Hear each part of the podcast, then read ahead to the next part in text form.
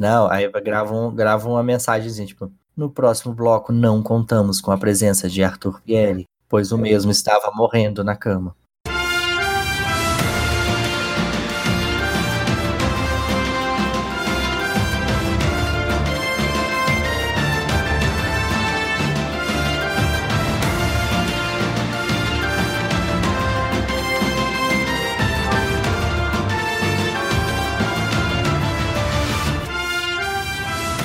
Sejam muito bem-vindos ao podcast, o seu podcast do meu Nintendo. Eu sou o Ângelo e o meu Switch ele não é um console híbrido, ele é um portátil e eu tenho que comprovar. E eu sou o Flávio e hoje a gente vai ver que o Nintendo Switch é o melhor console da Nintendo e quem concorda respira. Isso aí, espero que esteja todo mundo respirando. E eu sou o Tutu e eu comprei o Nintendo Switch duas semanas depois do lançamento dele, mas eu tive que emprestar uma grana da minha namorada porque eu tava sem dinheiro na época. eu tô pagando ela até hoje. Você já devolveu? Normal, né, filho? Parcelou ali 36 vezes. Já paguei. É difícil, viu? Não é fácil essa vida, não. Hoje a gente tá aqui para comemorar um aniversário bem especial. A gente tá aqui para comemorar três anos do Nintendo Switch. A gente tá quase no finalzinho do mês, mas lá dia 3, no comecinho do mês, ele completou três anos, bebezinho lindo, maravilhoso. Mas não só o Switch completou três anos. Um jogo de Wii U que ganhou Game of the Year também completou três anos. Ah, não. É, Não me diga. Será que a gente vai falar de Breath of the Wild hoje de novo? Já tiramos ele da frente. Vai falar horrores. Vai falar horrores. Mas é isso, a gente tá aqui pra comemorar três anos do Switch. Uma data muito especial, esse console que chegou aqui chutando as portas, com, com os dois pés na porta, voadora no peito. E durante esses três anos ele fez coisa, viu? Ele fez coisa e a gente vai contar pra vocês já já. Segura aí que a gente. Segura aí que a gente já volta. Vai subir uma musiquinha aí e a gente já volta pra comemorar esse aniversário especial.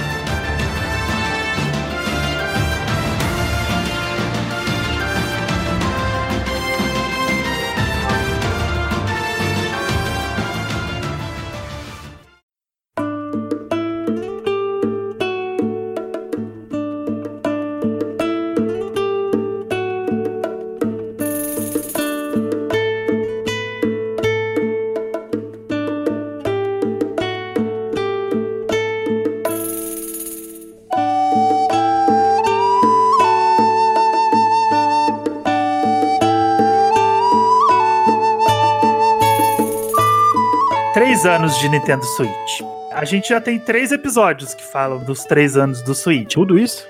Tudo isso.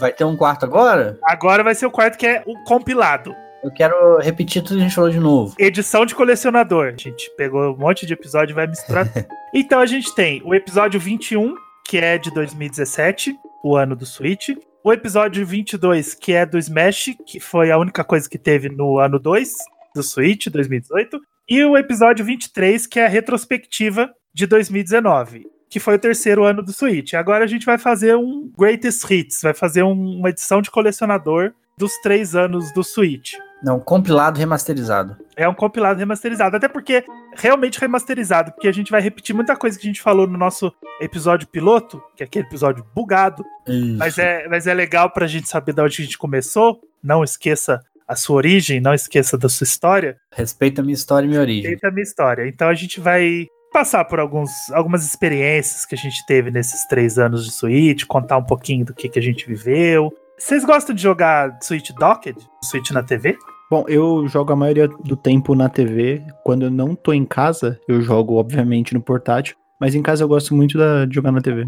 Olha, eu tenho uma séria dificuldade pra jogar o Switch na TV, sabe? Porque eu gosto demais do aparelhinho na mão, enfiado na cara, sabe? Ficar, ficar grudado com aquela telinha, deitado, sentado, não importa. Pra vocês terem uma ideia, a primeira run inteira de Breath of the Wild eu fiz no portátil. Eu mal sei como que é o Breath of the Wild todo na TV. Eu acho que eu não conseguiria jogar uma run inteira na TV. Então eu nunca vou ver alguns cenários daquele jogo na TV. Porque o Breath of the Wild eu só ponho na TV quando é aqueles shrines nojentos de ficar girando. Os shrines do Gamepad. Os shrines do Gamepad. Porque É, os shrines que foram feitos pro Wii U. pro Wii U, né? Porque se você tá girando o Gamepad, você continua vendo a TV. Agora, se você gira o Switch de cabeça pra baixo, como que você vai enxergar o que, que você tá jogando, inferno? Eu, eu mais na TV, mas eu também uso portátil.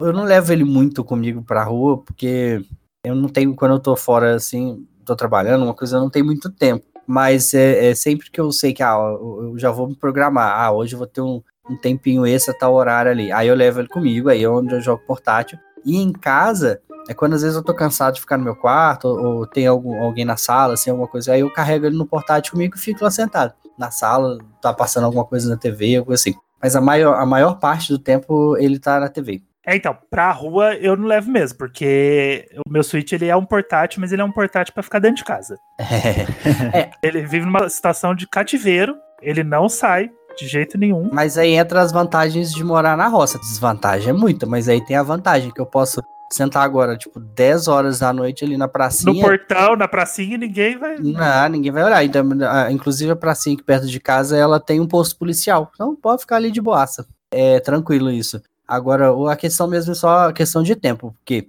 agora, ah, ó, igual muita gente fica reclamando, nossa, né, The Witcher embaçado, The Witcher borrado, The Witcher com não sei o que e tal. Agora isso, agora pega o seu Xbox One X e vai pra pracinha. Joga na praça, joga na fila do dentista, tá? Porque o dentista foi isso, o meu dentista demora horrores, né? Aí eu fui, fui, fui arrumar o negócio do aparelho esses dias pra trás. E aí eu levei, fiquei jogando The Witcher lá, sentadão e tal, e vai. E, e, e eu fiquei uma hora e tanta lá, nem percebi. Inclusive, você emprestou o seu Switch pro dentista e ele te deu um desconto, né? Porque ele nunca tinha jogado.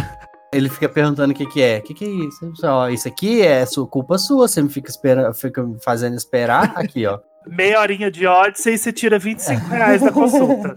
É bem isso. É porque. Agora, aí teve um dia que eu esqueci de levar, aí ele levou uma hora e tanta para me atender. Aí na outra, é porque eu, eu tô fazendo um, um tratamentozinho do aparelho agora, da, da contenção. Aí eu, eu, tive de várias vezes. Aí teve uma vez que eu levei, aí ficou um tempão, aí na outra vez eu, eu esqueci. Não, não lembro por que eu esqueci, assim. Aí ele demorou uma hora e meia, uma hora e vinte pra me atender. Aí na outra semana eu lembrei, vou levar meu Switch. Levei, ele me atendeu em 10 minutos. É exatamente isso. Ó, mas esse negócio de Switch não sair de casa vai mudar agora, porque o aniversário ah, do jeito, né? rinoceronte, né? é, não tem jeito. Se... É, não tem jeito não se o aniversário do rinoceronte é 3 horas da tarde na terça, aí a gente tem que levar o Switch, né? Porque é. a gente não pode perder o aniversário. Então, prioridades. Ele faz isso com a gente. Eu levava o meu 3DS, eu, inclusive meu 3DS levou um tombaço uma vez, que eu achei que eu tinha fechado a case. Aí eu tava jogando Animal Crossing, aí eu fechei, aí eu deu o horário, eu fechei, coloquei dentro da case, achei que eu tinha fechado, levantei,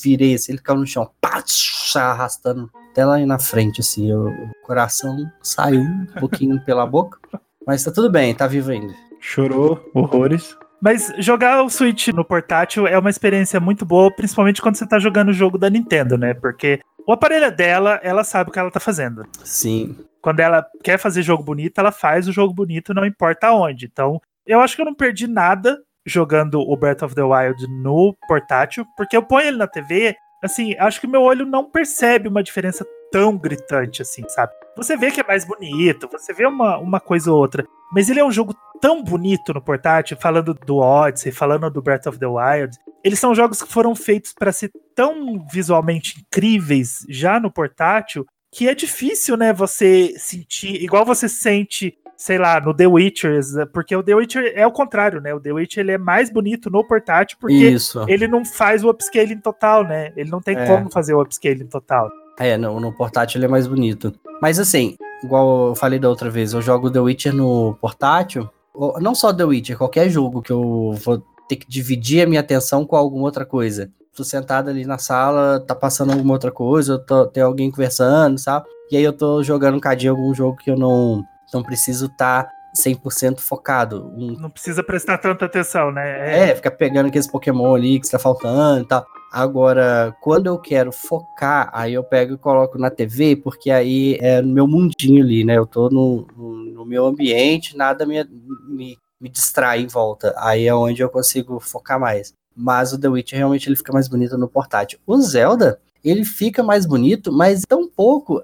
Eu acho que o, o que faz na TV ficar bonito depende do tamanho da sua TV. Se for uma TV maior, sim, acho que vai ficar mais visível detalhes, vai começar a prestar mais atenção em detalhes. Né? Mais detalhes vão ficar aparentes, né? Mas eu acho que fora isso é muito parecido. É, no meu caso, é, eu uso o Switch da mesma maneira que eu aprendi lá com a propaganda lá atrás, que mostrou aquela primeira vez que a gente viu o Mario novo, nem sabia que era o Odyssey e tal, que a menina tá jogando lá, né? É a Karen. Ah, você joga no churrasco da, da, da galera. Não, não, na verdade é assim, é, é aquele negócio, tá, quando você tá em casa, o negócio tá conectado, né? Que tá conectado no dock. E aí, quando eu saio de casa, eu puxo ele e levo. Porque, assim, eu acho mais confortável jogar no, na televisão mesmo, tipo, Uhum. ver aquela tela maior, nem é pela definição nem nada, mas é pela tela maior, sabe? Pra mim é, é mais confortável. Sem contar que, salvas algumas exceções, né? É, os textos eu acho um pouco pequenos, né? Claro que tem jogo que tem texto que dá pra ler e tal, mas eu lembro do Skyrim, nossa, me incomodava muito jogar no portátil porque o texto era muito pequeno.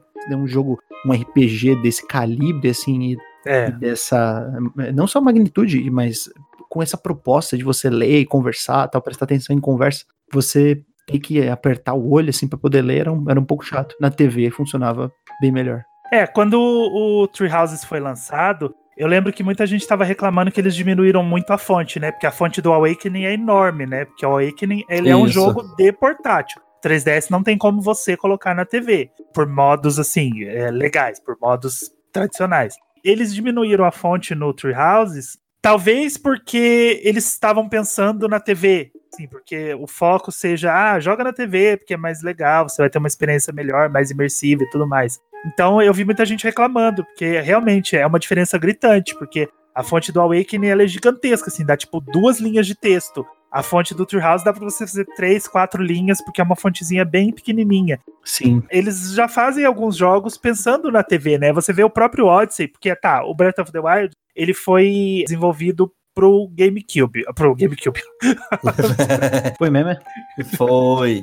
Foi, você não sabia, menino?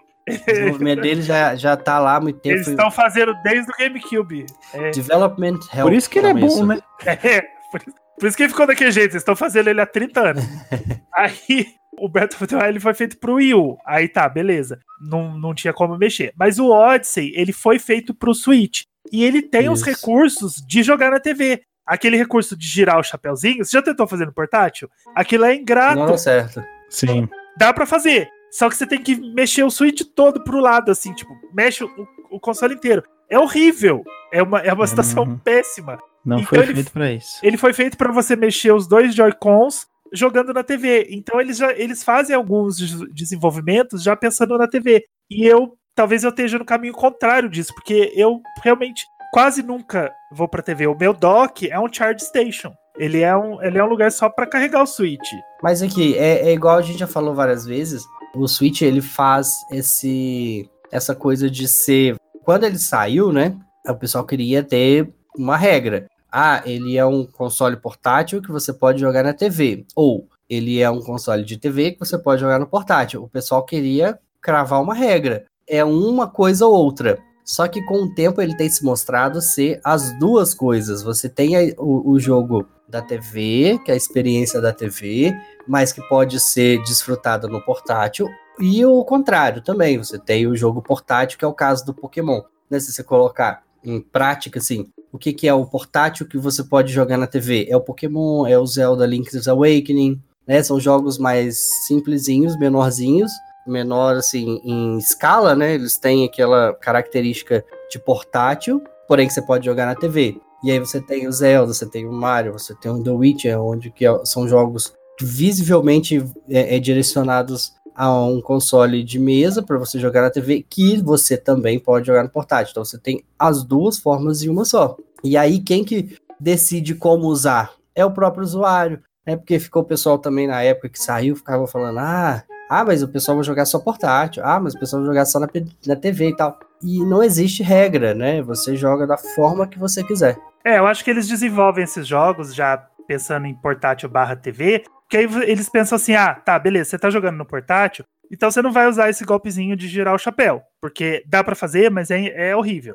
Uhum. E aí, quando você estiver jogando na TV, você vai lá e experimenta, sabe? Tipo, ah, vai pra TV um pouquinho, joga um pouco na TV. Acho que eles estão incentivando você, igual você falou, a ir pros dois lados, né? A ir pros dois caminhos. O errado, no caso, sou eu, que, que tenho uma certa, tipo, aversão a, a jogar na TV. O certo seria ter um balanço. O lance é esse. Não existe uma forma certa de você aproveitar o console, os jogos. Você que vai, vai dizer. E é esse todo o segredo do Switch, do sucesso dele. A Nintendo ela é muito conhecida por fazer assim, ó, você vai usar esse negócio do jeito que eu quero, né? Tipo, Sim. Até quando ela lançou os Amiibos, né? Que a galera tava comprando pra colecionar. E aí eles falavam assim: não, gente, vocês têm que comprar pra usar com o joguinho. Mas, Pô, deixa a galera comprar pra colecionar também, sabe? Tipo, né? Né? Vou pôr no acrílico e não vou tirar mais. É, ué. agora meio que eles estão aprendendo com isso, né? Ah, como que eu quero. Como é que eu vou usar esse console? É do jeito que você quiser. E não tem erro. Eu tanto eu uso mesmo do jeito que eu quero, tanto que eu joguei a run inteira de Xenoblade Chronicles 2 no portátil, com aquelas texturas sofridas, Aff. mas ô jogo lindo, mas valeu a pena jogar no portátil. Quando na hora que entra as cutscenes, fica bonitinho. Mas eu não consigo, eu, eu gosto de jogar com ele na cara, assim, sabe? O Switch pra mim ele é, ele é o, o aparelhinho de ficar É, e tá grudado certo. na cara. Depois que eu comprei o Grip, nossa, melhorou muito. Jogo na TV só realmente quando eu, eu tô cansado, assim, porque eh, eu chego em casa de noite, aí eu, ele já tá ali na TV, eu ligo, e aí eu deito na cama, e aí com os Joy-Con separados, eu, eu aí, da posição que eu tiver, assim. Melhor coisa que existe é jogar o Switch na TV com o Joy-Con separado. Isso. Exatamente. É maravilhoso. Só que o gripzinho que eu comprei tá me deixando mal acostumado. Eu tô, da hora que eu chego, tiro só pra poder usar o grip, porque ele fica muito gostoso de usar. Inclusive, eu tô querendo comprar um pro 3DS. Sabe, sabe uma coisa que a gente não faz há muito tempo aqui? Hum, Futurologia.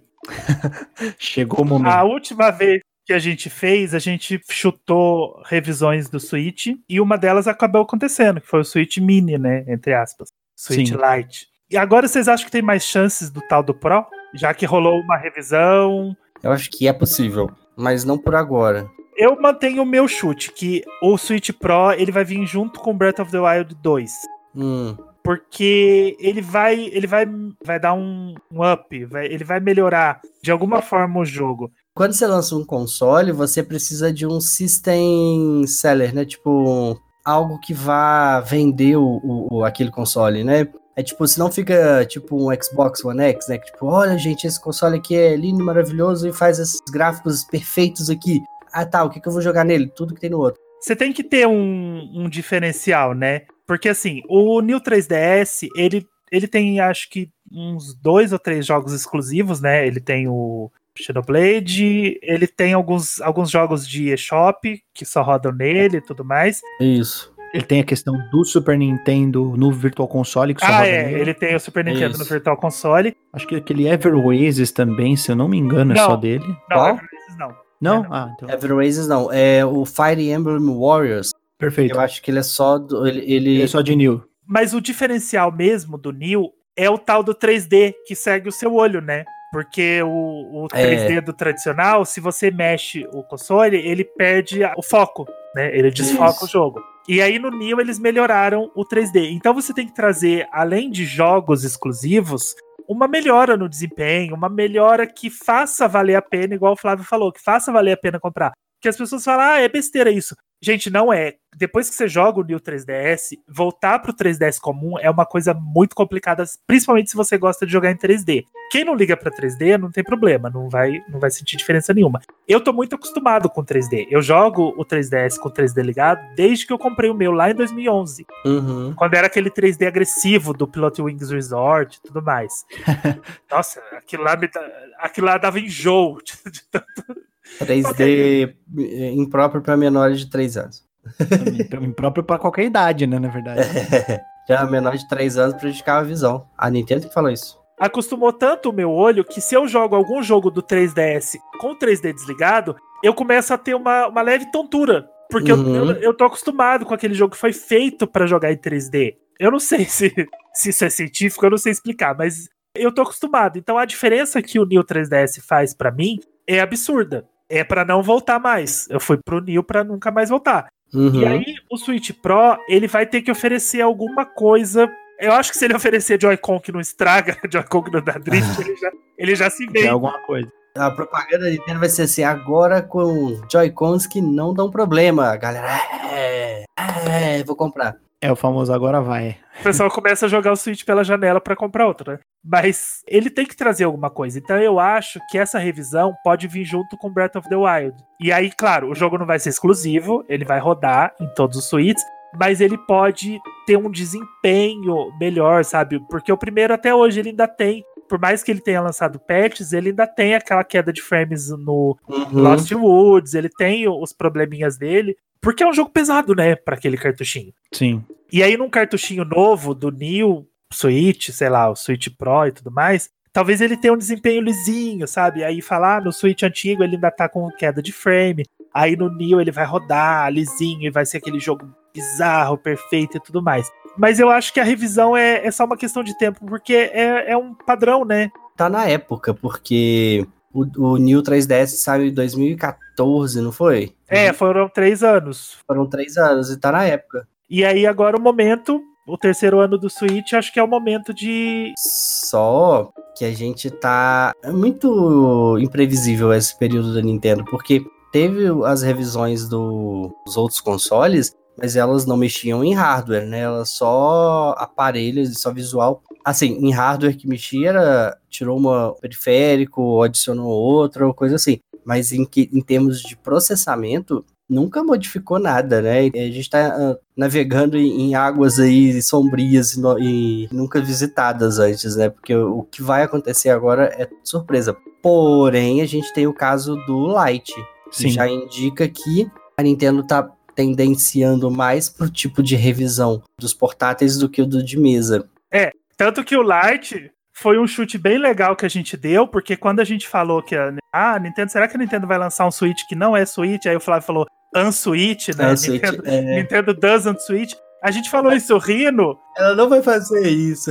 e olha o que ela fez. Ela lançou um Switch que não é Switch. Ele não troca do portátil pra TV. É, então, e, mas falando do Pro, né, a gente comentou sobre futurologia, será que vai sair, será que não vai sair? Eu acho que sai, mas a Nintendo já falou, ela já declarou que esse ano não sai nada, não tem Uhum. revisão de Switch 2020, né? Então, segundo a, no- a nossa, vamos fazer uma coletânea de teorias. A teoria de que o Breath of the Wild é para março de De 2021. 2021, exatamente. Uhum.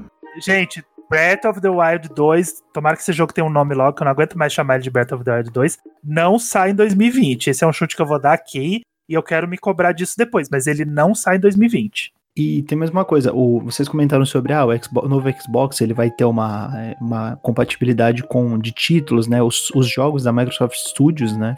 Foram confirmados como sendo também compatíveis a Xbox One, né? O, o Series X e o Xbox One vão receber jogos iguais pelo menos por dois anos. Então não haverá títulos de, da Microsoft Studios, né? E, e das subsidiárias para o Xbox Series, Series X exclusivamente. Eu acho que isso é bom e é ruim, né? É ruim porque você vai. é, Ah, como é que você vai vender console novo, sendo que as pessoas estão, por exemplo, no Brasil, a gente tá ferrado aqui, tipo, sem dinheiro, como é que vai comprar um console novo, sendo que você pode ter o Xbox One por mais dois anos, né? É uma coisa meio complicada. Mas ao mesmo tempo eu acho que é interessante por conta de, do ecossistema, né? A Microsoft trabalha de uma maneira diferente. Sim. Você vê, a Nintendo, ela pegou, por mais que a gente goste dela, eu acho que ela fez umas coisas um pouco estranhas, né? O New 3DS, ele é um, um, um dispositivo bem estranho, porque ela foi lá e falou assim, ah, vou vender um novo console da família 3DS com jogos que vão sair exclusivamente para ele. Ela dividiu o público,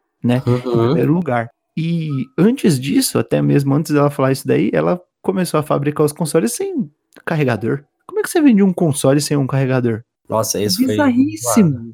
Aí, ah, não, é, isso daí é só pros, pro pessoal que tem 3DS e tem interesse em dar um upgrade, né? E dar subida É. no- na, na questão do, do hardcore gamer. É porque eles queriam baratear o custo, né? do- É, foi Mas, meio. pô, mas vender sem fonte é. Então, mas aí você barateia o custo tirando uma coisa básica do Tirando a- aparelho. né? a, base do aparelho. Eu lembro da conta, tinha uma conta do, do cara da Sony, Hiro, Hiroshida, né? Que é o. Como é que é o nome dele? Ai, do, do cara da Sony. Yoshida? Ah, não sei. Só sei que tinha o cara É do, o da, Yoshida. Yoshida, isso. Que aí a- era a conta de zoeira dele. Que aí ele falou que o pessoal da Nintendo ia jogar com o Power of Imagination. É. É a força da imaginação Pra carregar, né? Bom, pra carregar. É, eu não tive problema com esse do 3DS, porque eu compro Zelda's Editions, né? Então eu tenho três 3DS. Eu tô com os meus carregadores lá. Olha aí, é você que Mas- isso. Então, eu que tô financiando essa merda. Mas eu ia ficar muito puto se eu quisesse um 3DS desse, bonito, new, e o negócio não viesse com carregador e eu tivesse que ir atrás de um carregador. É uma, é uma estratégia bizarra, assim. Foi sabe? louco, Tipo, foi louco. Como que isso não se voltou contra ela, eu não sei. Então, assim, eu também acho que sai o Pro, mas não deve sair realmente esse ano. Mas eu não sei se vai ter. Não sei, é, eu não sei se vai ter coisa exclusiva. Pode não ser agora, mas eventualmente ela vai lançar um jogo que não vai rodar no Switch comum. Ela vai fazer alguma coisa muito grande, um cartucho de 128 Uhum. GB, sabe? Um cartucho de 500 GB que vai rodar uma coisa bizarra e não vai rodar no tradicional. Eventualmente vai, mas deve demorar. A revisão É. deve acontecer para melhorar o desempenho de alguns jogos. Talvez o Metroid Prime 4 seja pesado demais pro Switch comum e aí ele vai rodar mais ou menos e aí roda melhor no New, no Pro, eu não sei, mas se ela lançasse o Pro com identidade, coisa que esse Switch não tem, já, já vendia, né? Tema, pasta, É. um logozinho que, que brilha no escuro, um, um desenhinho, O joguinho lá de, de gancho pra pegar stick. um joguinho de gancho pra pegar badge. Nossa senhora. Gente, perto do 3DS, o Switch ele simplesmente não tem identidade alguma, né? Ele podia ser qualquer console de qualquer empresa. Podia ser É. aqueles, aqueles aparelhos piratas que, que roda É jogo. verdade. Sim. Sério, porque você olha pro Switch, você não, você não vê um aparelho da Nintendo, né? Igual você via num GameCube, que ele é um formato de cubinho, ele tem alcinha. Você vê no 3DS que tem gamezinho de badge pra você melhorar, pra você desenhar no seu no seu home, pra você colocar os iconezinhos, trocar o ícone do Wi-Fi por um iconezinho do Animal Crossing. Mas ele não tem identidade alguma, isso, isso eu sempre achei muito chato, sabe? É uma reclamação boba, é uma reclamação besta. Eu sei disso. Mas faz falta pra quem tá acostumado com o material da Nintendo, sabe? É, eu também acho. Falta dar uma personalidade ali sua. Deixar você personalizar, né? Falta sim. É, é bobeira, mas é uma reclamação que eu vou fazer, eu vou continuar fazendo. Porque eu acho que falta muita personalidade no Switch. Eu gosto muito do Switch, mas eu gostaria bem mais se ele tivesse a personalidade que o 3DS tem. E se ele tivesse um Activity Log, pelo amor de Deus. Activity Log, Nintendo.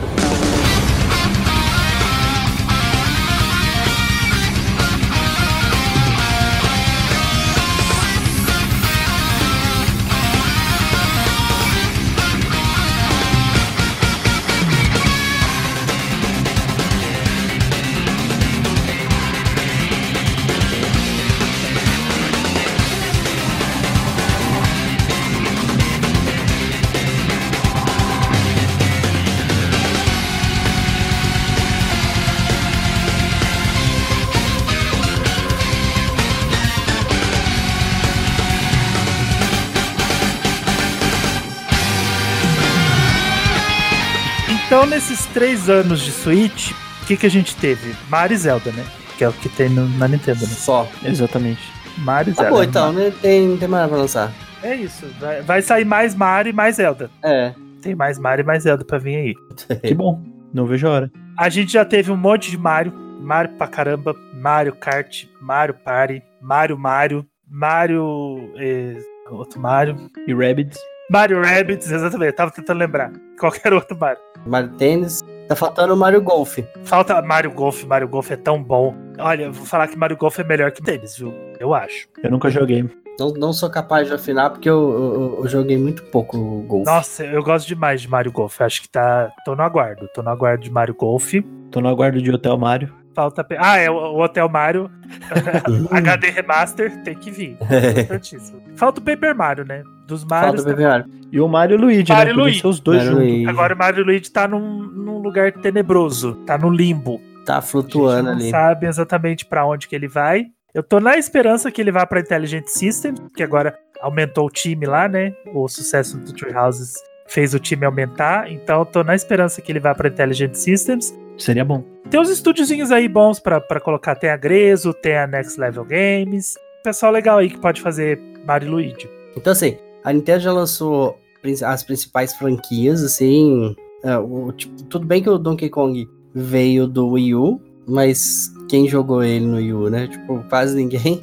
E, e teve o, o Mario Kart também do Wii U. Agora eu acho que é, né, eles lançaram ali as franquias para poder chamar a atenção do público e vender o console. Eu acho que agora entra naquela parte de deles experimentarem um pouco, trazer aquelas coisas meio um pouco mais diferentes, lançarem umas experimentações ali com os personagens, lançar algumas IPs novas. Eu acho que chega nesse momento, né, dos consoles da Nintendo. É, o Switch, ele já teve IP no primeiro ano, né, que foi o ARMS. Será Isso. que vai ter mais uma? Será que vocês, vocês apostam em mais uma IP? Porque assim, se considerar que Captain Toad é uma IP, o Wii U teve duas. Né? Uhum. Né? Porque o Wii U teve o Splatoon, que já foi daquele boom. E aí no finalzinho eles fizeram Captain Toad ali, tipo, olha, é uma, é uma semi-IP. Será é. que, que, esses spin-offs vale como. Vocês consideram IP? Eu, não é nem a questão de considerar ou não. Por exemplo, Yoshi é uma IP, né? Ele foi meio que uma, um take fora do Super Mario World, né? Porque Super Mario World tinha uma, uma ideia, uma estrutura, ele foi totalmente diferente. Eu considero o IP com certeza, né?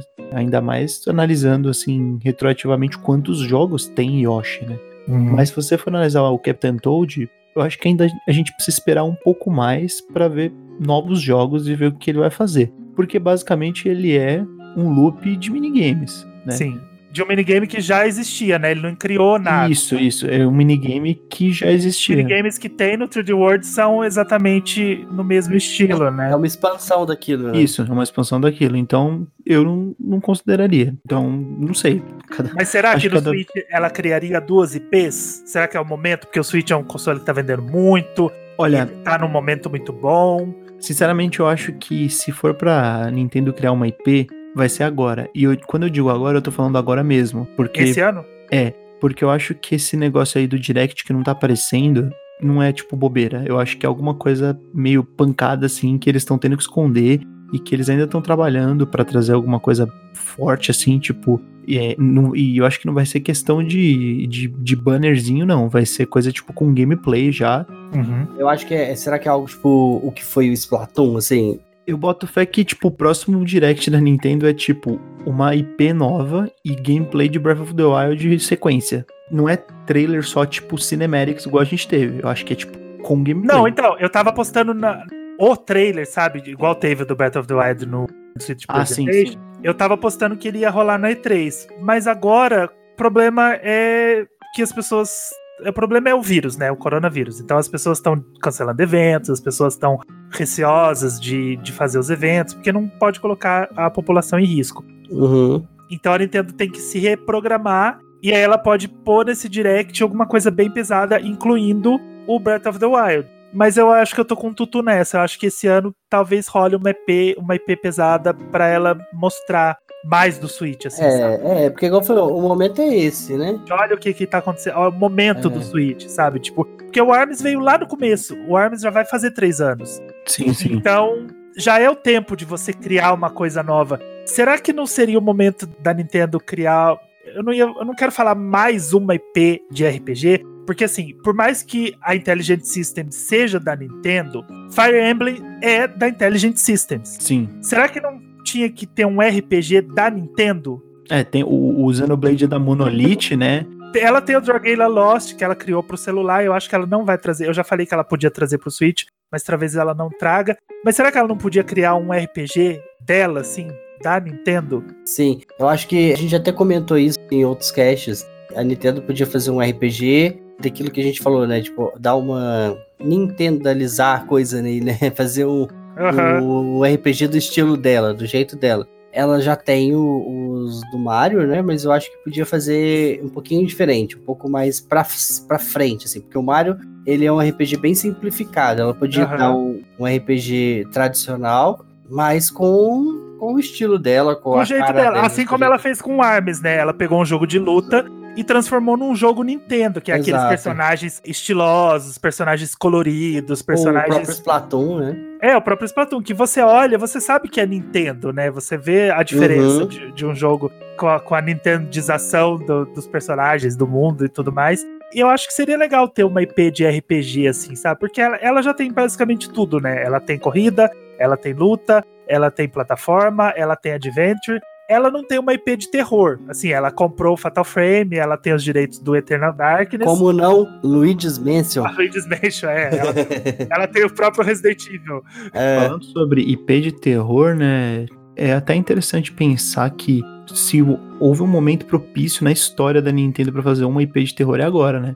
pelo menos ao meu ver, porque eu acho que a Nintendo tá abrindo muito mais a cabeça e tá permitindo muitas coisas no Switch, né? Tá permitindo que thirds trabalhem de uma maneira bem mais é, criativa e com liberdade criativa maior, tirando Eternal Darkness, né? Ela no, no GameCube, ela nunca deu muita moral pra IP de terror, né? Bom, Uhum. você falou do caso do, do Fatal Frame, que veio pro Wii, né? E teve um jogo, acho que foi o quarto ou quinto jogo, foi pro, exclusivo pro Wii. É, o 4 tava no Wii e o 5 no Wii U. Isso, isso e, e, é, só no e Japão, aí ela né? comprou a franquia. É, Ela é, ainda é desenvolvido pela Tecmo, mas é da Nintendo agora. Fatal Frame é uma IP que pertence à Nintendo. Mas não é dela, né? Não é uma coisa que ela criou. É, a Nintendo ela faz isso porque às vezes ela pega a- algum tipo de jogo que ela quer ter, né? Porque ela precisa de variedade nos consoles dela, né? Ela precisa Uhum. de ter, a- a- agradar ao maior público possível. E aí ela não consegue fazer, ou sabe, né, que não vai dar conta ali, então ela, ela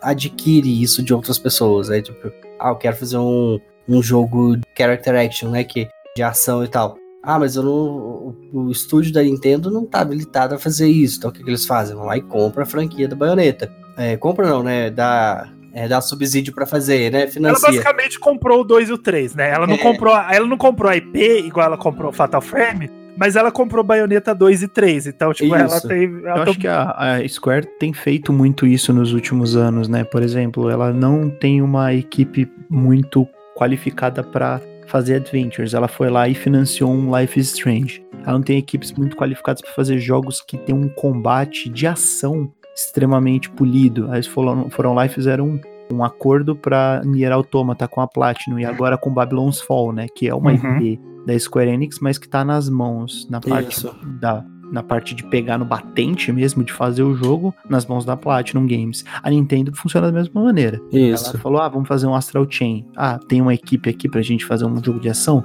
Bom, a gente sabe que a gente não faz jogo de ação, né? A gente- é é uma coisa assim que, apesar de a gente gostar de Zelda, etc., Zelda não é um, um exímio jogo de ação. Não é sobre o combate Não. de maneira alguma. Então ela vai lá e dá na mão de, de quem sabe fazer. Ela tem feito projetos, ela tem trabalhado dessa maneira, né? Ela tem operado dessa maneira e isso tem dado muito certo. Sabe o que, que eu pensei? Que a IP que ela pode mostrar esse ano seja a IP da Monolith, né? Ao invés de apresentar alguma coisa dela. Ah, a Monolith tá devendo uma IP, lembra? Sim, é, sim. acho que, eles, acho que eles comentaram, tá fazendo. Eles mostraram uma arte conceitual e eles falaram que não era Xenoblade. Uhum. Sim. Então a Monolith tá devendo uma IP. Talvez eles, eles mostrem esse jogo. Xeno alguma coisa. Não, Eu acho que não, eu acho que. Vamos mudar o nome. Vamos fazer É, até porque Xenoblade não é uma franquia nova, né? Já É. tinha resquícios de Xenoblade. de antes da, da Monolith ser da Nintendo, né? Já Isso, vem da Xenogears, de, de Xenogears, da Xenosaga, né?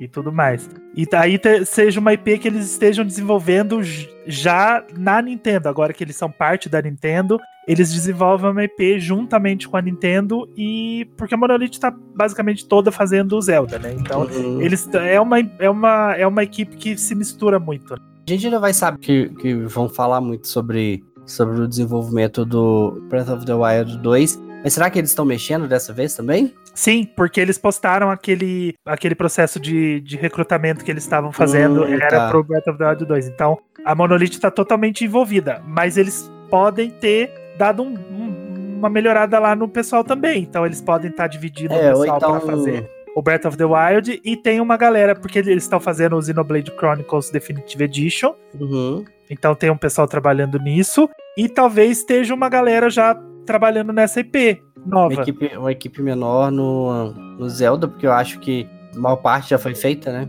o primeiro tinha que fazer o grosso, né? Que era É. criar, criar os assets, criar o mundo e tudo mais. Pra fazer o segundo, assim como a gente já falou lá da- dos paralelos com Majora, vai ser muito mais fácil, entre aspas, de fazer, né? Porque você tem os assets, você tem todo um material A arte já tá feita, que é algo extremamente demorado e trabalhoso, né? Você não vai começar o jogo do zero. Então, realmente, dá pra, dá pra soltar uma equipe menor. Pra criar a tal da IP da Monolith, que eu acho que é o chute mais Uhum. seguro que a gente pode dar nesse momento é que a IP da Monolith seja a próxima IP que a Nintendo apresente, se ela for mesmo trazer algo novo pra esse ano. E aí no caso vai ser um RPG, né? Porque é a tradição, né, lá da Monolith. É, eles Trabalharam muito em RPG, né? Tudo É. que eu preciso da minha vida é mais um RPG. Mais de um 100 horas. RPG de 255 horas. É Tu tá precisando. exatamente É isso. que- aquele negócio. Talvez seja legal um RPG de 255 horas, mas vale a pena jogar 255 horas? Porque, É. tipo, o Fire Emblem Three Houses, né? A gente comentou sobre ele, inclusive ele é um dos, uma das séries aí que chegou pro Switch e que provavelmente a gente não vai ver um título novo no Switch, mas talvez veja, veja um rebote de. Eu de- acho que né? eu acho que vai ter mais Fire Emblem sim. Eu acho que pode dar um rebote, um ricochete em alguma coisa e vir um, um, um jogo antigo. Mas jogo novo, novo, eu acho que não. Eu acho que rola, viu? Eu acho Pode que sair um Será? novo no molde dos de 3DS, porque os de 3DS eles não são tão complexos assim, tão persona, né? Tão cheio de Interações minuciosas, né? interações, aquela coisa. Eles têm um sistema de interação, mas ele é um sistema bem básico, né? De, de textos e diálogos É, o. Three Houses ele é muito mais ambicioso, né? Eu É, acho que então- assim, assim como o Breath of the Wild, eles fizeram um jogo bizarro, imenso, ambicioso, e agora eles podem voltar um pouco e fazer É. algo mais contido, algo menor. Porque Soltam um mais simples. É igual eu tava falando, tipo, a gente tem um console que, que funciona portátil na TV e na TV portátil. E aí você tem um Fire Emblem, totalmente um jogo de, de console de mesa, né? Que ele seria lançado para um Wii U ou para um Wii da vida e não para um 3DS. E aí pode vir um, um Fire Emblem que, no estilo de 3DS, né? No estilo de portátil Uhum. pode se jogar na TV. Então, às vezes o time, né? Porque a, a Nintendo tinha isso, né? Do time que trabalha para jogos portáteis, o time que trabalha para jogos de TV. Agora elas estão juntas, mas não quer dizer que tudo agora vai ter um, um, um, um tipo só. E o Zelda tá aí para provar, né? Porque tem um Zelda gigantesco e um Zelda que sai. É sempre o Zeldão e o Zeldinho, né? É, Porque na geração do 3DS e do Wii U, a Intelligent Systems trabalhou sem parar. Porque tem uns 4 ou 5, né? No, no 3DS, tem o Echoes, tem o Awakening, tem aquele Birthright, que O- são é. três, três jogos, não sei o quê. Isso, isso. E tudo mais. E aí eles ainda fizeram o Paper Mario do Wii U, eles fizeram dois jogos da série Pushmo, que, eles, que também é, é uma IP deles. Eles fizeram verdade. pro 3DS, eles fizeram pro Wii U, e eles, fizeram, e eles ajudaram a fazer aquele Mario Luigi Paper Jam, que é o meia IP deles. E ainda fez o Codename Steam no 3DS.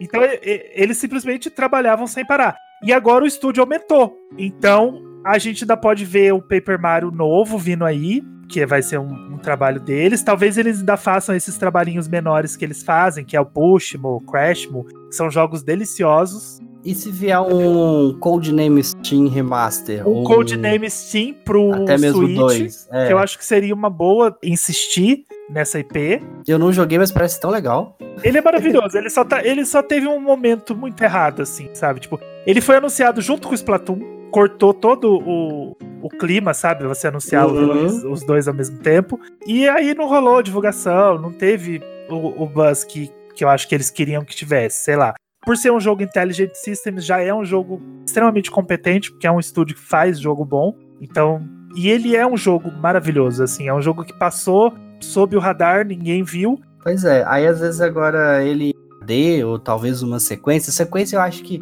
que não ia dar certo, não. Se coloca lá um Codename Steam 2, a galera Talvez não as ia pessoas querer. nem saibam o que tá acontecendo, né? Agora, É. se pegar o jogo do 3DS e fazer uma versão HD dele, talvez funcione de uma forma melhor. E aí eu ainda acho sim que a Intelligent Systems ainda faça mais um Fire Emblem pro Switch, porque é um momento bom, assim, sabe? Porque o Switch, ele é maravilhoso porque ele transformou um monte de série que até então eram nichos, é meio entre aspas, mas era, tipo, Zelda era um jogo de nicho. Você não via esse, esse essa loucura que você vê por Zelda quando saiu o Skyward Sword, sabe? Não. Sim, sim. Ele ganhou um monte de prêmio, ele ganhou todos, ele ganhou 40 na Famitsu, Zelda sempre ganha muitos 40 na Famitsu, beleza. Ocarina of Time é o que ele é hoje, né? Sempre foi um jogo que quebrou as estruturas, que re- reformulou a indústria e tudo mais, mas não era essa loucura por jogar um Zelda, sabe? Então o, o Switch fez o Zelda ser um jogo extremamente mainstream. O Zelda ele- era um jogo que tava lá. As pessoas sabiam, até quem não, não, não, não jogava respeita, né? Ah, é conhece, bacana, respeita, conhece. mas não era essa Mas loucura de todo mundo jogar. É, até você vê pessoas que, poxa, eu tenho amigos que falam, nossa, o que que- o que que esse Zelda tem de tão maravilhoso que o, o meu The Witcher ou que o meu Skyrim não faz, sabe? Porque fica curioso para saber o que, que tá rolando. Tanto que as pessoas chamam o Breath of the Wild de O Zelda. Se as pessoas É. falam, ah, eu tô jogando O Zelda, você sabe que ela tá jogando Breath of the Wild. É verdade. sabe? né? Tipo, a pessoa fala, É. ah, que- eu tô jogando o Zelda. Só tem um jogo na série. Você fala assim, você não, você não questiona. Tá, mas qual Zelda? Você tá jogando Wind Waker? Você tá jogando o Twilight Princess? Você sabe que a pessoa tá jogando Breath of the Wild. É porque antes era, era difícil entrar, né? Tipo, já tá dentro de um console Nintendo, que o console Nintendo, tudo bem que o Wii vendeu pra caramba, mas você tinha o, o- o GameCube e o Wii U, ou o 64, que não foram tão populares, principalmente aqui no Brasil. Aí você tinha que, a pessoa tinha que ter esse console, que ele já era um pouco mais nichado, e aí a pessoa tem que conhecer a série, porque você começar de um, igual a gente já falou muito, né, de começar de um Majora ou de um Twilight Princess acabava sendo um pouquinho mais difícil, ou até mesmo do Skyward Sword. E aí você ainda pega o Skyward Sword que ele é lento, ele tem um início lento, até aquilo engrenar demora. Então é, era difícil a pessoa entrar nesse mundo. Agora Uhum. no, Breath of, no Breath of the Wild, não, você é como se tivesse tudo do zero, é um papel em branco e você faz o seu jogo. Sim, porque não é dizer que essas séries não eram conhecidas ou que elas não eram vendidas e tudo mais. Sim, elas Não, sempre é. foram extremamente conhecidas. Mas realmente, Zelda não era mainstream do jeito que ele era antes do Breath of the Wild. O mesmo vale pro Fire Emblem. O Treehouse Uhum. transformou a série num, num absurdo, assim. Tipo, todo mundo quer, todo mundo conhece, todo mundo fala: ah, tô doido pra jogar esse jogo, tô doido pra conhecer o Treehouse. Coisas que você não ouvia no Awakening, que é o favorito de todo mundo. O Awakening popularizou bastante. E salvou a série, né? É, ele salvou a série do cancelamento. A Nintendo já ia desistir do Fire Emblem, aí ela fez o Awakening como um teste, funcionou. A série foi pra frente, ia ser mais uma série que ela ia abandonar. Uhum. E aí agora o Treehouse fez esse. E é uma coisa do Switch, né? Não que os jogos não sejam bons. Breath of the Wild é maravilhoso, Treehouse é maravilhoso, pra mim eles são top 2 do Switch, mas é uma coisa do aparelho também, né? Um aparelho que já vendeu 50 milhões, é um aparelho que tá vendendo enlouquecidamente, e aí todo mundo quer, todo mundo quer jogar, todo mundo quer experimentar. E com o Animal Crossing vai ser a mesma coisa agora. Tipo, Animal Crossing sempre foi system seller, sempre foi um jogos que venderam muito bem. Por isso que ela não pôs no Wii U, porque ela queria vender. Então, todos os consoles que passou, o jogo vendeu. Só que agora você vê o pessoal falando do New Horizons, todo mundo quer jogar. Literalmente É. todo mundo. Todo mundo que eu conheço ou quer jogar ou vai jogar o Animal Crossing. Ou pelo menos tá de olho ali pra ver se se interessa um pouco mais. né? Isso, tá atento, falando, nossa, eu quero ver esse jogo, eu quero saber do que que é. O pessoal falando, vale a pena começar Animal Crossing agora. Então, tá rolando um buzz, assim, ele tá transformando o Animal Crossing num mainstream também. É porque o, o Switch, ele é um console muito fácil, a gente já falou muito disso também, né? Ele é um console muito fácil de você entender a proposta, o que, que ele quer fazer, como que você usa, e, e a gente tá vivendo uma época de portabilidade, né? Tudo é portátil, tudo tem que. Você tem, tudo você tem que levar com você. E aí, você tem a experiência de um jogo, um jogo grande mesmo, que você pode levar com você. Caramba, quantas pessoas trabalham viajando, quantas pessoas trabalham, vivem em hotéis e tal, e que, que quer voltar a ter, a ter contato com jogos, videogames, e o máximo que tenha num celular, que não é a mesma coisa, né? Que, que oferece experiências ali mais, mais contidas, mais voltadas para aquele tipo de sistema. É, a gente já falou várias vezes que al- algumas experiências do 3DS foram feitas pra ser rápidas, né? Isso, Fases isso. curtas e tudo mais. Mas às vezes a pessoa quer um jogo grande, sabe? Às vezes É, eu vou pra uma viagem e eu vou ficar cinco dias num hotel. E eu quero jogar Fire Emblem Three Houses, sabe? Eu quero jogar um jogo demorado, eu quero chegar no hotel 8 horas da noite, ficar até meia-noite jogando no meu Switch, um jogo demorado, um jogo que vai me, me gastar tempo. E, exatamente. E sem a barreira de, de, você ter que. Você jogando no, na sua viagem, aí você chegou na sua casa, e aí você tem. Aí você vai jogar, "Ah, agora eu quero sentar no meu sofá, eu quero deitar na minha cama e jogar um jogo. E aí você tem uma barreira de que você não vai continuar aqueles jogos que você estava jogando, você vai jogar outra coisa. Né? Não tem mais essa barreira, você vai continuar aquilo que você estava jogando antes. Então Uhum. é muito fácil você vender essa ideia e a pessoa comprar. Falar, caramba, é isso que eu preciso pra minha vida, é a solução dos meus problemas. E aí a, a Nintendo tá aproveitando isso para transformar as franquias ainda maiores, né? Deixar elas ainda mais na cabeça do povo. Talvez a gente veja isso com Metroid também, né? Algumas é, franquias estão vindo agora. Porque tá, o, os Primes são muito bons, eles são muito conhecidos, todo mundo gosta. Mas o Metroid ele tem a fanbase dele ali fechada. Não é todo mundo que conhece Metroid. E agora ela pode fazer um jogo e ela realmente está fazendo, porque o desenvolvimento deu errado, ela falou: não, isso aqui não tá funcionando, vamos começar do zero. Talvez eles estejam fazendo um jogo que seja o Metroid, assim, sabe? É.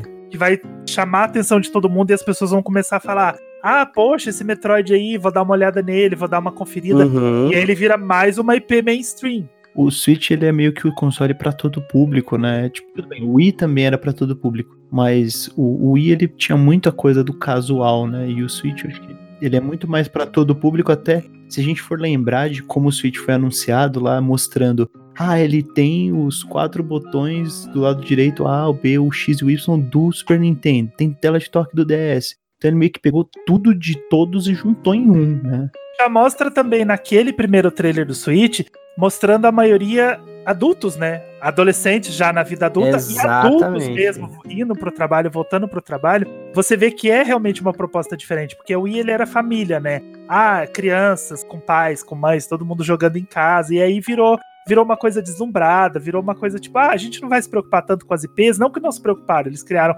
Mario Galaxy, que 1 e 2 que são jogos incríveis, assim, top 3 da vida. Eles criaram muitos jogos maravilhosos. Só que eles não estavam preocupados em pegar as IPs e transformar em mainstream igual eles estão fazendo agora. Agora o Switch é igual o Tutu falou. O Switch é para todo mundo. O Switch é pro adulto que chega em casa cansado do trabalho, ou que leva o Switch pro trabalho, leva o Switch para uma viagem. É para criança que tá em casa jogando ou que vai para escola e aí no intervalo ela pode jogar um Switch. Uhum. Ou então ela o trailer lá do Animal Crossing das meninas no Japão, que elas elas não conseguem se encontrar e aí elas se encontram no Animal Crossing, porque elas têm uma vida academia e escola, e aí uma vai é. fazer compra e não sei o quê, e elas não conseguem se ver durante o dia, e elas se encontram à noite no Animal Crossing, aí no final de semana elas se encontram pessoalmente, sabe? Então tá mostrando diferentes realidades de onde o Switch se encaixa, e é literalmente todas as realidades. O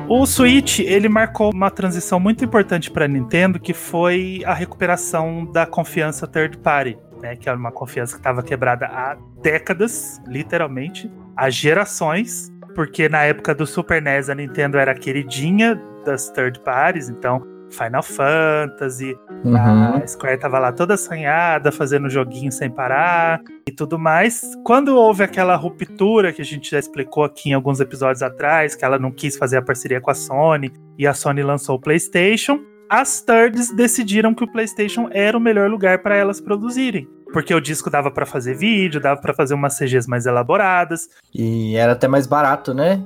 Exatamente, era mais barato de produzir. A mídia, né? A, Nintendo ela cobra, cobrava a propriedade da mídia, né? Tipo, ela tinha, você tinha que pagar para ela para você lançar o, o, jogo em cartucho. Por isso que ela foi um dos motivos, né, dela ter optado por cartucho. E a partir do momento que ela estava lá, ela tinha esse dinheiro para gastar, mas não era é. todo, não eram todas as desenvolvedoras que tinham esse dinheiro disponível para investir. Então eles acharam é. que não era um bom investimento. E aí a Square decidiu que Final Fantasy ia direto para Sony. A Capcom decidiu criar uma franquia nova no PlayStation, que foi Resident Evil.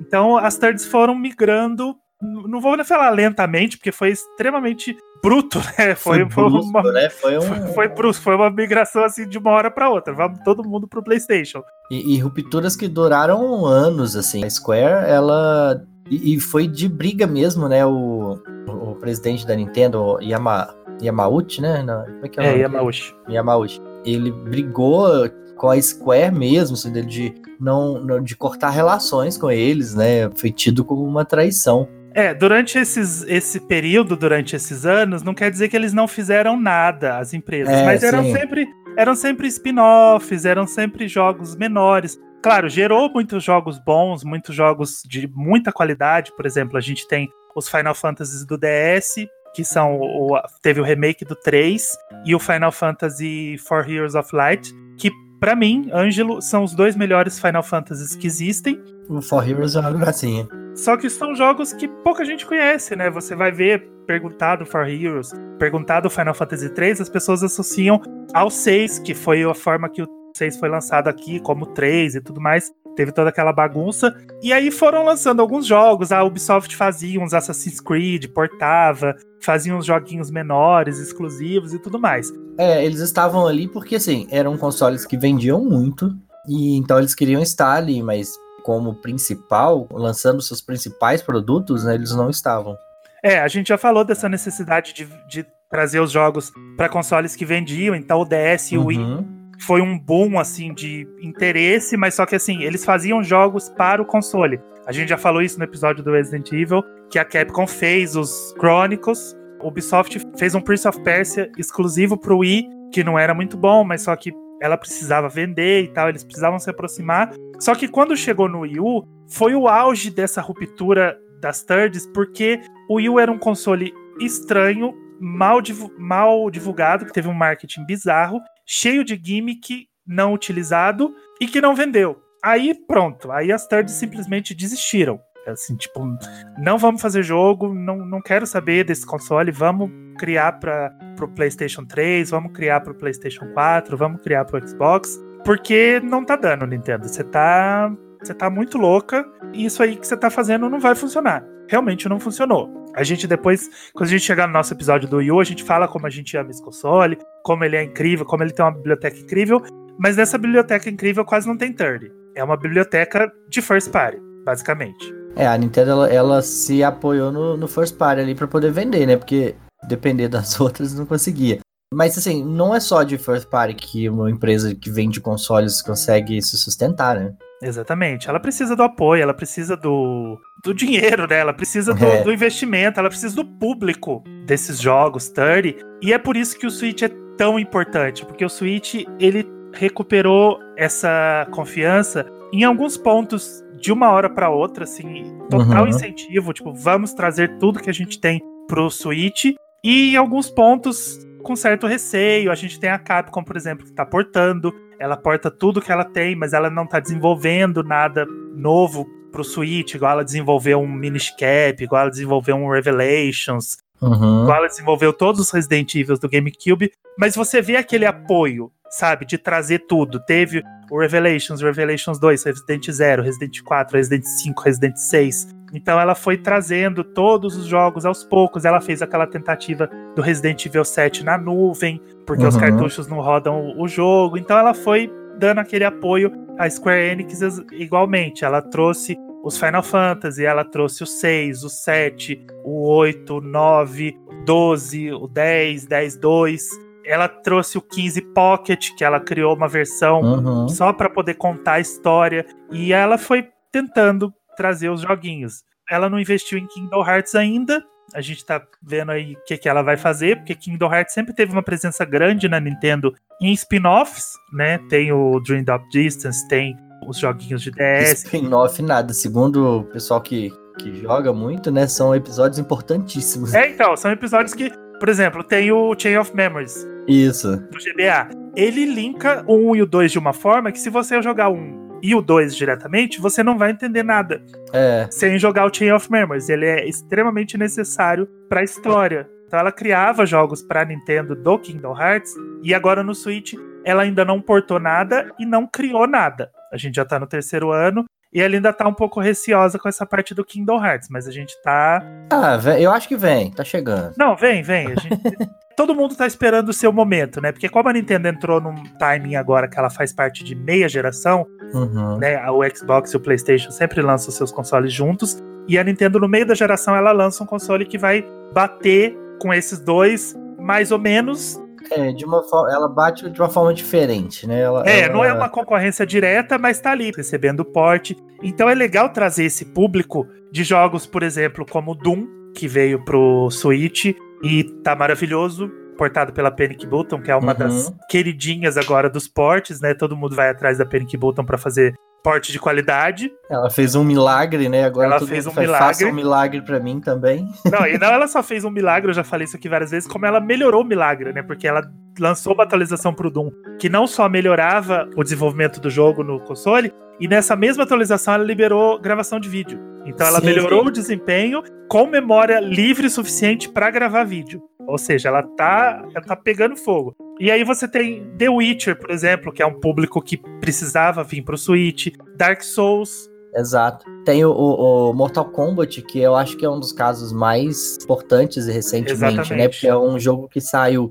junto com as outras plataformas, ele saiu no mesmo dia. E, ah, ele não é perfeito, ele não é maravilhoso. Não, mas ele, é, ele o jogo tá lá inteiro, né? O que a gente até falou em outros, outros casts, que ele não é uma.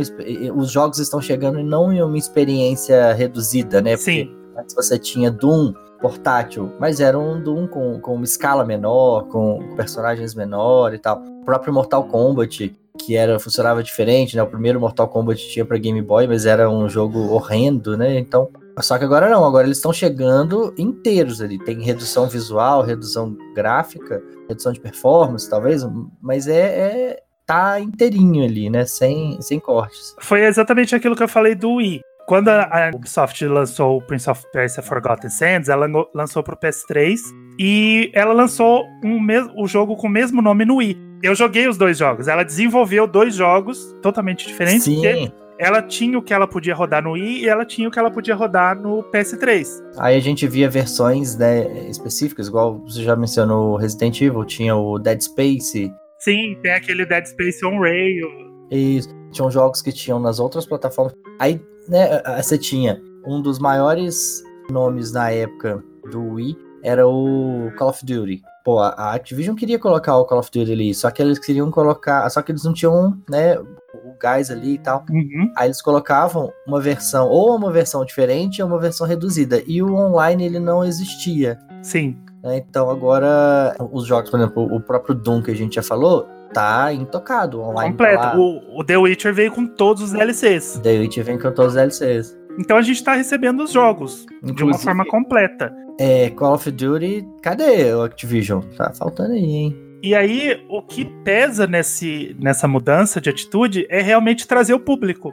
É. Que vai, você vai trazer todo o pessoal que gosta desses jogos para uma experiência diferente, falar, ah, tá, eu já joguei Dark Souls em todos os consoles possíveis, mas agora eu vou poder jogar no portátil. Então, vou tentar, né? A pessoa tá lá, ela, ela é fã da From, ela gosta de dos jogos da From e tudo mais, e ela tem um Switch, ela resolve jogar o Dark Souls portátil. Ela vai ver o que uhum. mais que o Switch tem, ela vai ver os jogos do Mario, ela vai ver Zelda, ela vai ver toda a biblioteca First Party. Então, recuperar essa confiança das thirds ainda é um processo, ainda tem muita third receosa, né? Que a gente. A Capcom mesmo, ela tá bem devagar. A Ubisoft, ela tá criando jogos pro Switch, então ela veio, já chegou meio que com os dois pés na porta, criou Mario Rabbids, criou Starlink com o pessoal do Star Fox, mas os Assassin's Creed ainda são pesadões, ainda são os jogos do Play 4, ainda são jogos do Play 5. Ela não fez mais aqueles Chronicles, que eram uns Assassin's Creed muito legais que ela podia trazer para o Switch. Sim. E, e, ela simplesmente abandonou aquela subsérie. Então a gente tem essas problemáticas das próprias thirds com as suas séries, o que, que elas estão fazendo com as suas séries e como elas querem trazer isso para o Switch. Mas é um momento muito legal para ser third party no Switch. É, é porque assim, né? Você quer. Você, tá comprando um, um, console novo. A gente que gosta de Nintendo, né? A gente tá, tá, tá bem servido, porque Nintendo é bem diversificado, tem várias franquias e tal. Mas tem gente que, que quer comprar ali. Ah, pô, eu queria tanto jogar o, o novo Donkey Kong, né? Ah, nossa, eu adoro Donkey Kong mas eu vou comprar um aparelho só para isso. Mas, poxa, não, você não vai comprar só para isso. Você tá jogando.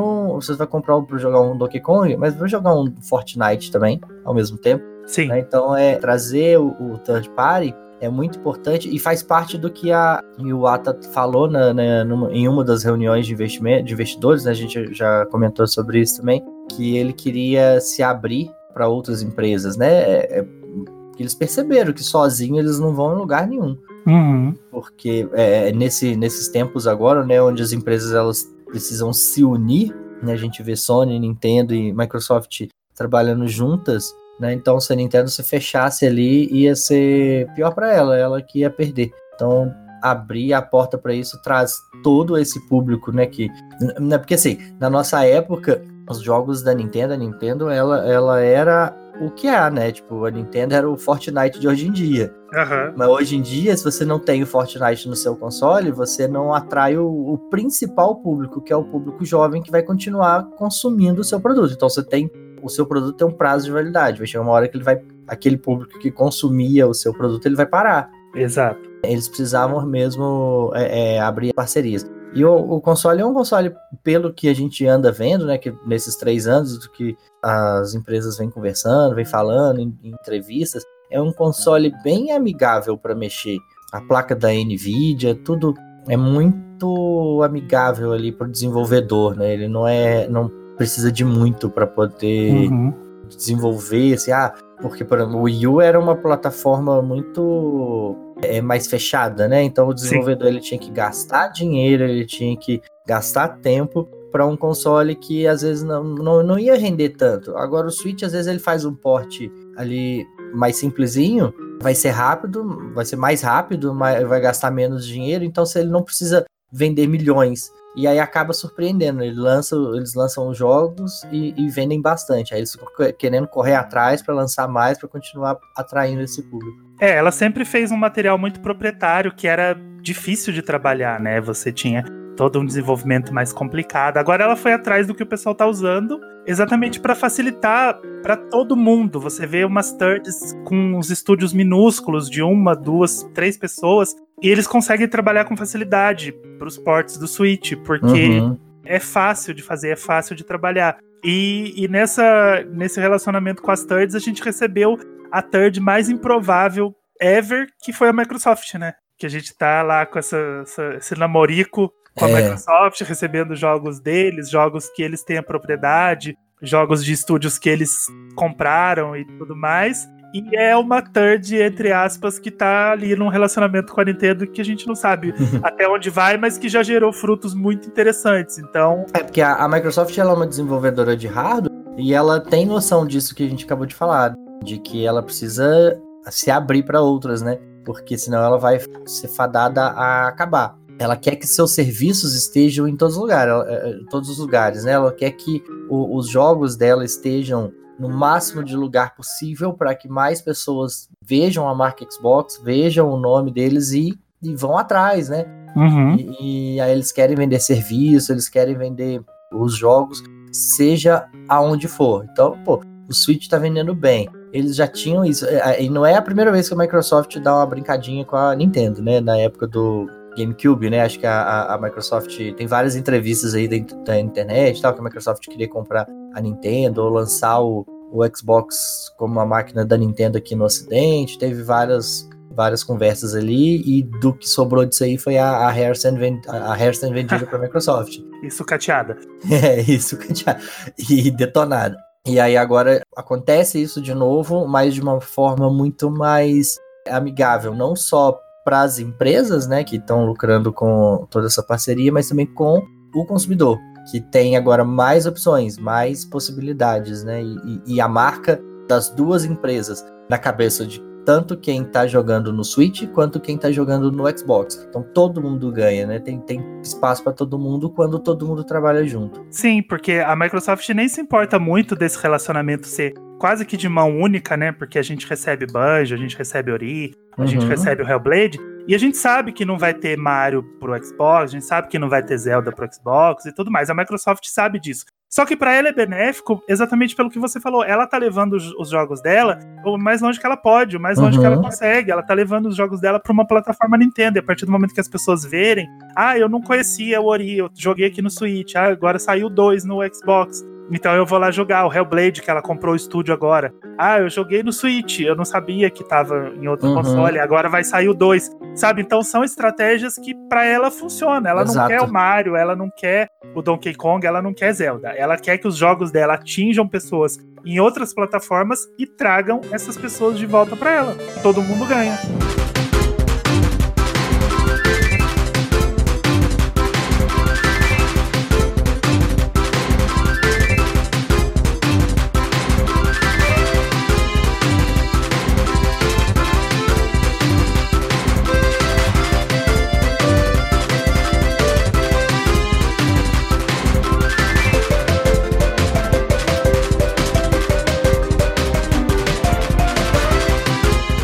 Festa do Switch não acaba hoje, mas o bolo acabou. Então a gente vai embora, né? Porque acabou o bolo, a gente vai fazer o quê? Fica, aqui? vai ter bolo. Acabou o brigadeiro, acabou o sanduichinho, então não, não tem mais nada pra gente fazer aqui. Eu tomei toda a coca. E acabou o refrigerante também. Tomou toda a coca, agora sobrou só os Guaraná. Mas, mas pera aí, tinha brigadeiro? Tinha já. É, o brigadeiro na hora que, que libera, Ah, meu filho. Cada um pega cinco, põe na malmita e leva embora. Agora a moda é põe no copinho. Tutu, eu sei que a gente tá escasso de calendário, mas essa semana tem, né? Tem um joguinho aí mais ou menos que vai ser lançado. É o jogo de 2020. Né? A Nintendo só vai lançar um jogo. Então o lançamento dessa semana é Animal Crossing New Horizons. Esse jogo aí muito, muito aguardado. Que nós estamos sem, desde 2013 sem um Animal Crossing, né? Então chegando com os dois pés na porta. Teve lá o Amiibo lá, colega. Amiibo Festival. É, Não, não, eu tô falando de jogo sério, né? Muito bom. Essa semana era o jogo que a gente tava esperando, o jogo de 2020. Então, se sair alguma outra coisa em 2020, não vai ter o mesmo peso do Animal Crossing. Até porque o Breath of the Wild 2 só vai ser lançado em 2021. A gente já cansou de falar disso. Não esquece de acompanhar a gente no Spotify. Assina o feed para ser avisado quando sair episódio novo, porque aí você não precisa ficar procurando os nossos episódios lá. A gente já avisa vocês quando for lançado. Segue a gente nas redes sociais, arroba meu Nintendo, arroba meu podcast. Manda mensagem pra gente, interage com a gente, marca a gente quando você ouvir um episódio, gostar de um episódio. Não esquece que a gente tem os potinhos que a gente tá lançando frequentemente aí. Sempre que a gente joga um jogo novo, a gente lança um potinho pra falar dele. Então, além dos nossos episódios grandes, a gente vai usar sempre o potinho e vai usar ele com mais frequência pra falar de um joguinho ou outro.